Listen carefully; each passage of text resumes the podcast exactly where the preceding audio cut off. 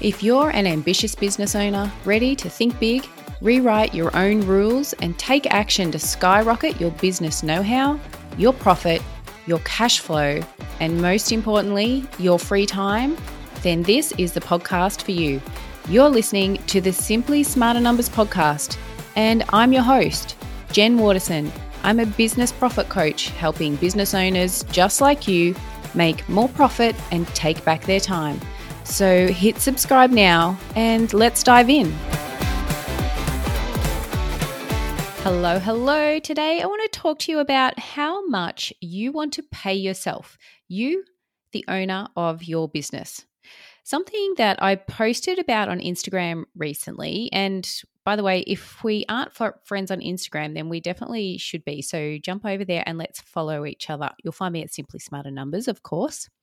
But there's something that I posted on Instagram caught the attention of quite a few of you, it seems. And it was all about identifying and closing the gap between what you're paying yourself and what you want to be paying yourself.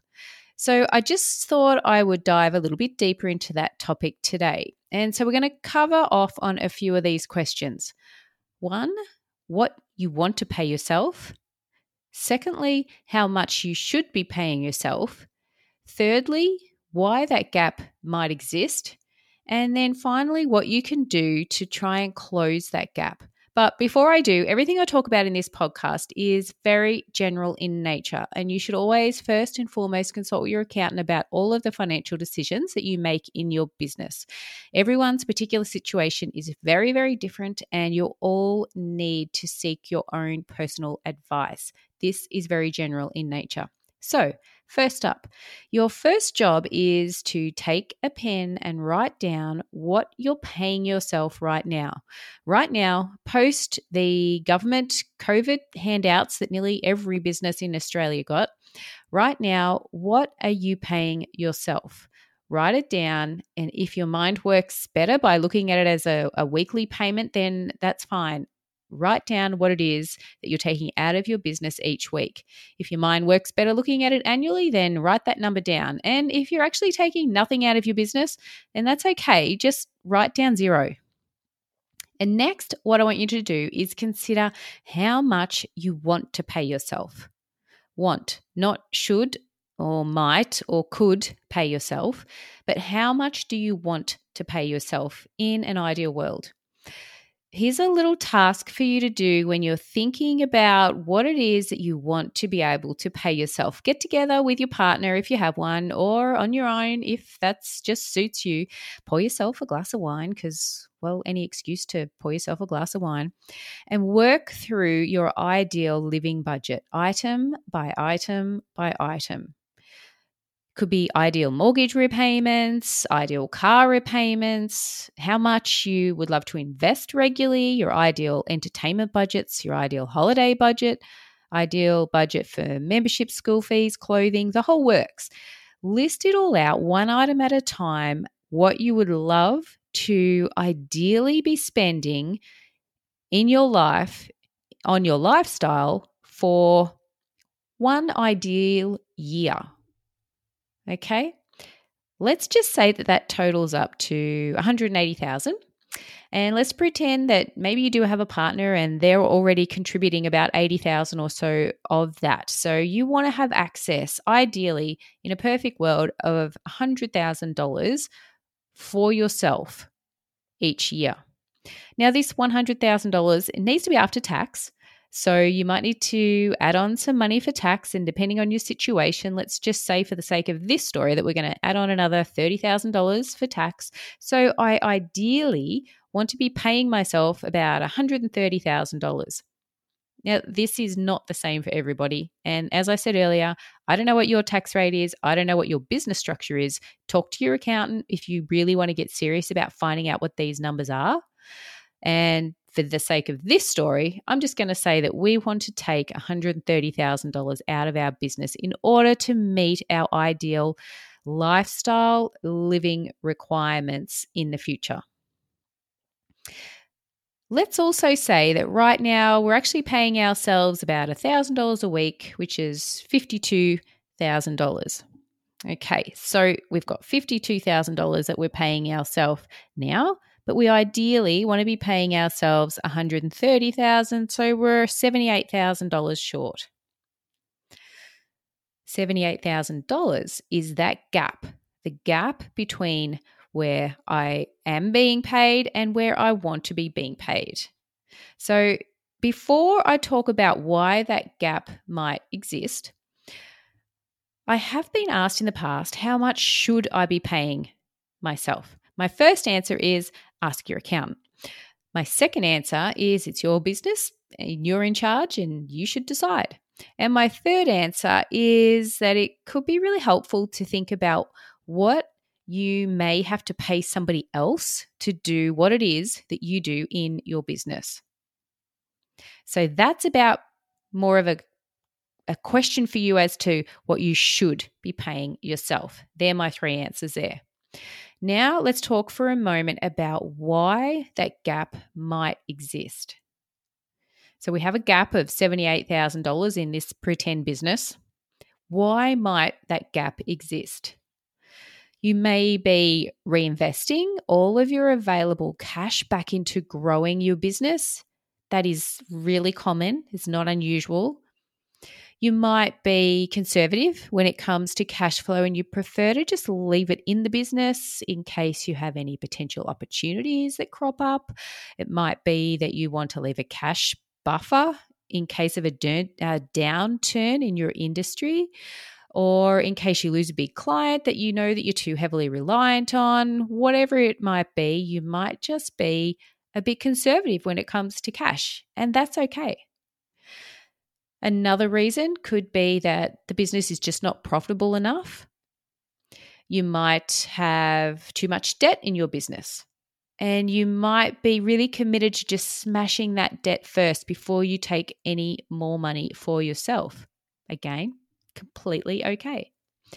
If you've never asked your accountant before, if you can actually take some excess cash out of the business for yourself, that's another reason why people tend to just leave it there because they've never really got permission or found out how they need to be taking or should be taking money out of their business. So, talk to your accountant about that one. And it could also be that your business structure could include, say, a business partner or a silent investor. We all have different things going on in our businesses, and sometimes this can prove to be difficult when it comes to paying yourself more money. It could be that perhaps this gap is here because you have too many unfinished jobs. Perhaps you have too many accounts outstanding, too many people owing you too much money. So you may be profitable, but you're just not getting through your work quick enough and the money's not coming in quick enough. So you're always kind of chasing your tail. So these are just a few really broad reasons why there might be a gap to start with. And now I want to give you a few things that you can look at so that you can work on closing that gap. So, what you are selling. That's number one. These are a few things. I've got four things here that I want you to look at when it comes to working on closing the gap. What you're selling is number one, the services that you offer. Do you need to streamline those services?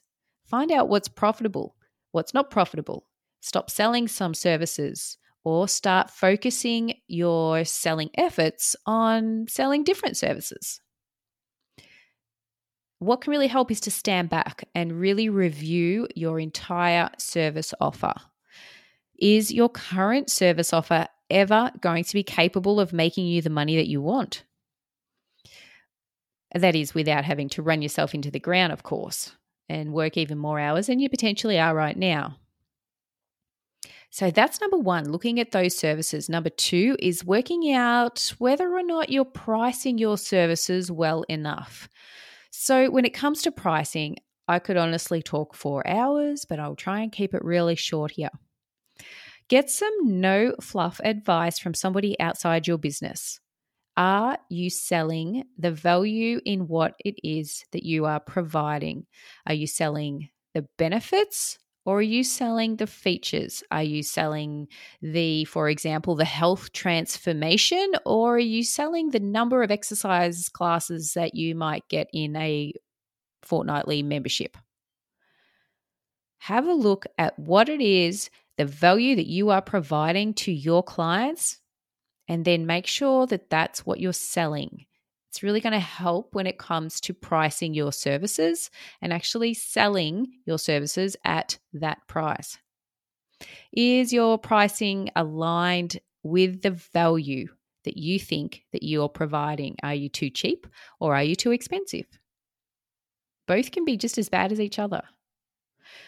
Does your branding, your words, your marketing, your images reflect top class if you're providing a top class service with top class results and you want to charge a top class price, then you need to look at everything that you're doing in your business from branding to wording to marketing to your website to your images to your actual service offers to your target market. There's such a wide range of different things that come into play when it comes to one, pricing your services, but then two, actually getting the clients at the price that you want to price at. So, if you're not 100% certain on some of this stuff, then ask someone that you can really trust for an honest opinion. So, someone for an honest opinion, which is not an not a yes person. I'm going to say there's a lot of yes people out there that will look at your website and say, "Yeah, it looks fantastic. Of course you should be charging this." But, you know, really? Does it really? Read what it is that you have in your website. Does it truly reflect the value that you're providing? And then does that in turn reflect the pricing that you want to put on your services? Ask somebody else and not a yes person. Do you need to tidy up your efficiencies? What can you do better that's going to save you some time and will save you some money? Are there holes in your team? That's the next one. Are your team making you money or are they costing you money? How are you tracking this? What are you doing to make more from your team or to get more from your team? And what are you doing to help your team be the best, most productive, most profitable version of themselves? So, when it comes to working on closing the gap I want you to use the eyes wide open approach and start by looking really clearly at your service offering, looking really openly at your pricing, looking at your efficiencies, and then looking at your team. So, they're just four places for you to start when it comes to trying to close the gap between what you're paying yourself now and what you really ideally want to be paying yourself in the future. And if it's time to start taking care of you and to pay you a little more, then hopefully this is going to get you started.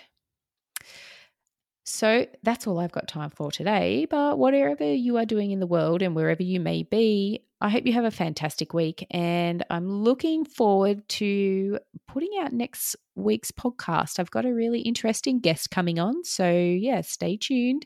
Hit subscribe if you haven't already. And yeah, we'll catch up with you again soon. Bye bye.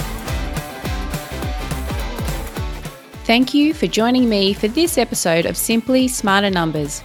If you enjoyed the show, make sure you subscribe so you automatically get new shows every week.